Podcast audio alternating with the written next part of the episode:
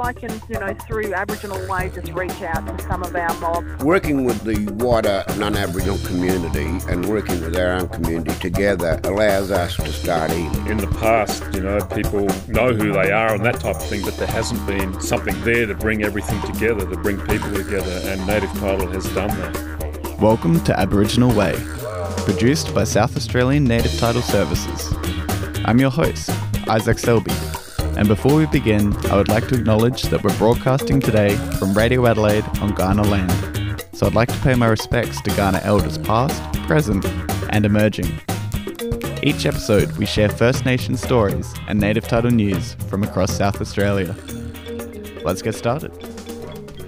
You're listening to Aboriginal Way. Today on the program, we're going to be speaking with Thomas Mayo. He is the Assistant National Secretary of the Maritime Union Association of Australia, a leading advocate of the voice and a signatory of the Uluru Statement from the Heart since its inception. He is the chairperson of the Northern Territory Indigenous Labour Network and a director on the Australians for Indigenous Constitutional Recognition Board. He has written several books, including his most recent The Voice to Parliament Handbook, all the details you need alongside Kerry O'Brien. It's a great pleasure to have you on the show and thank you for giving us some of your time today. Oh, thank you for the invitation. No problem. I was wanting to start with a little bit about your personal history and how you first got involved with this, this quite long long journey that you've been on now, being part of the Voice to Parliament. Yeah, well, I was a uh, oh, I'm an Aboriginal and Torres Strait Islander man, uh, born in Darwin on Larrakia country, and uh, you know uh, was connected to my culture. You know, traditional hunting, did island dancing around the community when uh, I was growing up. Uh, my first job was as a wharfie um, on the docks in Darwin and driving cranes and forklifts and loading ships. But I um, I became a delegate of the union, and so I learned about organising and um, you know on the in, in the union and on the wharves. I also learned that we used our strength of unity not just for our own uh, wages and conditions to um, to be able to negotiate better outcomes for ourselves, but uh, there's a long history of the union movement supporting Aboriginal and Torres Strait Islander rights. And so, uh, yeah, got uh, involved in that, became a, a, union official in 2010, elected by the members, uh, seafarers, wharfies, divers, and port workers. So began to negotiate on behalf of workers across those maritime industries, uh, but then began to also do more work in supporting uh, my own community uh, in, in, Indigenous rights, uh, especially when there was an injustice, and um, and so organising protests and rallies and petitions and things like that. Uh, and um, that led to me becoming involved in the process that led to the making of the Uluru Statement. So I'm a signatory to the Uluru Statement, and I strongly believe in what it calls for, and that is the, the voice to Parliament enshrined in the Constitution. Speaking with you today, which is um, Sunday, the 1st of October, we have had you just go out and visit over a thousand homes around around Adelaide, as, as well as attending the um, the High Marsh Day of Action as well. And I was wondering if you could give us a bit of a picture of some of the you know some of the responses that you had from people today, and having yeah spent all of this time in Adelaide and, and meeting so many different people. Well, when the Uluru statement came out, it was almost immediately dismissed by the government, and you know we didn't take no for an answer, Aboriginal and Torres Strait Islander people. So um, I was seconded to you know help build a people's movement for this six years ago. Um, you know from the union to full time for the campaign, and what I experienced today in Adelaide in door knocking and uh, you know in the park with around 150 supporters is the same as I've experienced over the last six years. That when you take the time uh, to explain it to people that are willing to listen, um, that the voice is simply recognition of Indigenous people in our constitution uh, through a voice which is a representative body to be able to give advice to the Parliament to try to get uh, better outcomes in health and housing and employment and education, then most people tend to support it. And so there are some that have already made up their mind against it, and you know you're never going to convince them. But uh, today, in the door knocking, um, had um, some conversations with people that were undecided, and there's 30 to 40 percent of Australians are undecided, uh, according to research. Well, those are the ones that we can try and um, help them to understand. And, and as I said, they tend to vote yes when they, they take the time to understand it and listen. I feel like it's um, quite a quite an important time because it has been. I'm sure you more than anyone would be aware of this, having been involved with the process for um, near six years.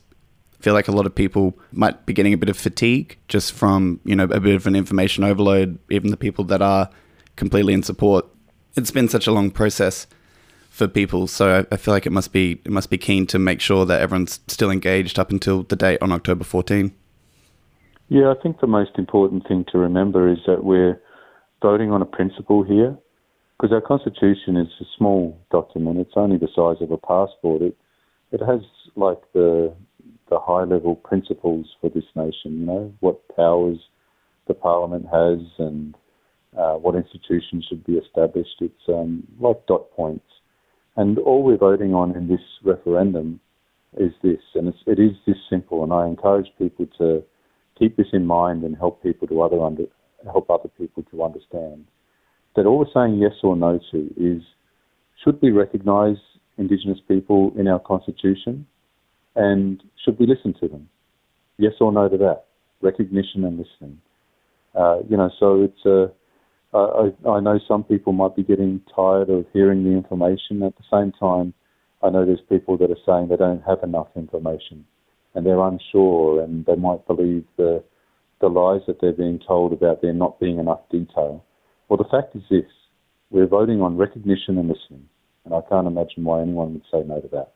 I enjoyed. I'd read your book um, a couple of months ago and, and found it a really, a really good, concise detailing of, of the history that I think is Im- important to always consider um, in our minds. Always here, living in Australia, but particularly when making a decision such as this. How important do you think that role is of kind of having the full understanding of the history of Australia for people that do consider how important this voice could be for you know momentum moving forward?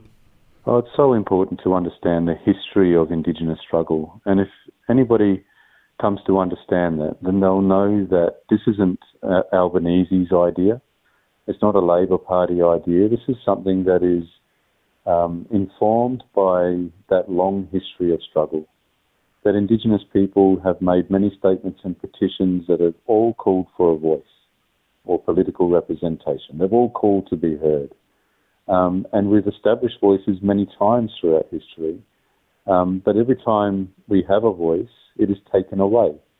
Um, each time we set up a representative body, such as the AAPA in the 20s, the Aboriginal Advancement League, the Australian Aborigines League, the NAC, the NACC, the Aboriginal and Torres Strait Islander Commission. They've all been established, and we're established by one government. The next government comes along and takes it away. Over and over again, this happens. And the momentum that we start to get when we have a voice, because we always make greater progress when we have one, is always taken away, it's wasted. And so the reason why we called for a voice in the Constitution is just to set up that principle, that guarantee uh, and expectation from the Australian people when they vote yes, that our politicians listen to Indigenous people when they make decisions about us. And then it's a no-brainer. You know, if you understand that history, and if you understand that all we're calling for is to be listened to, then it's a no-brainer then to understand you're going to get better outcomes because when you listen to people that you're making decisions for, then you're going to make better decisions. And that's all it is. It does seem an, um, an unfortunate irony that, that it has become such a, a weighted political debate around it from an idea that's had quite a lot of bipartisan support across the years as well.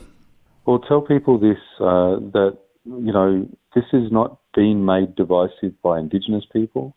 It hasn't been made divisive by the Prime Minister it has been made divisive by the opposition party that has chosen to make this something that is for their political gain. And there was leaked text messages from you know, coalition politicians saying that this was their opportunity if they were to get an overwhelming no vote, their opportunity to get to the starting line for the next election. Now, I think that's disgraceful. Uh, I think it's um, shameful uh, especially where there's been bipartisan support this for so long.